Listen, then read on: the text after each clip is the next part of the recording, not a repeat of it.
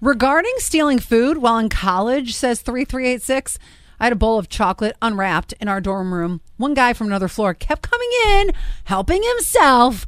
We replaced it with dark Ex-Lax. No more problems. Oh. oh. 5682. When I had COVID, I got sick because I decided it would be a great idea to clean out the refrigerator and eat all the leftovers, but I had no smell or taste. Just going to leave that there. And, Um, your pizza comment has people repulsed.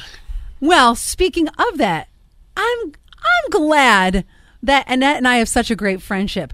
Scott always leaves food out overnight, so I don't know what he's I'm trying to about. make it so that she can get food. I mean, you know, Annette eats like you know, when I don't know. I don't even understand her eating schedule. So it's like I'll Is she leave a it out. midnight eater? I don't know what her deal is. So I, I'm like, here, there's food. Eat the food.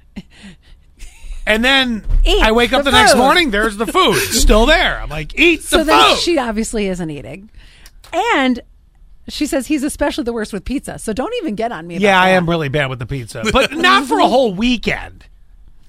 All right, maybe it's happened for a whole weekend, and apparently I now I have to go at Do seventy you six. like how I just gave you the face? Like, yeah, mhm. I know, and I had to back down. Seventy six oh eight says uh, I'm almost always Team Alley, but not the pizza thing. That's pretty good. Yes. Yeah, we probably should do better at that. Oh, I mean, no. I thought they were going to be, yes, I'm Team Alley. no, we should do better at putting the pizza away. We really, it's okay. You're you're going to be fine. You'll live. I, yeah, yeah, but I'd like to live without having the sick poops. Also, the name of my new garage band, but that's here nor there.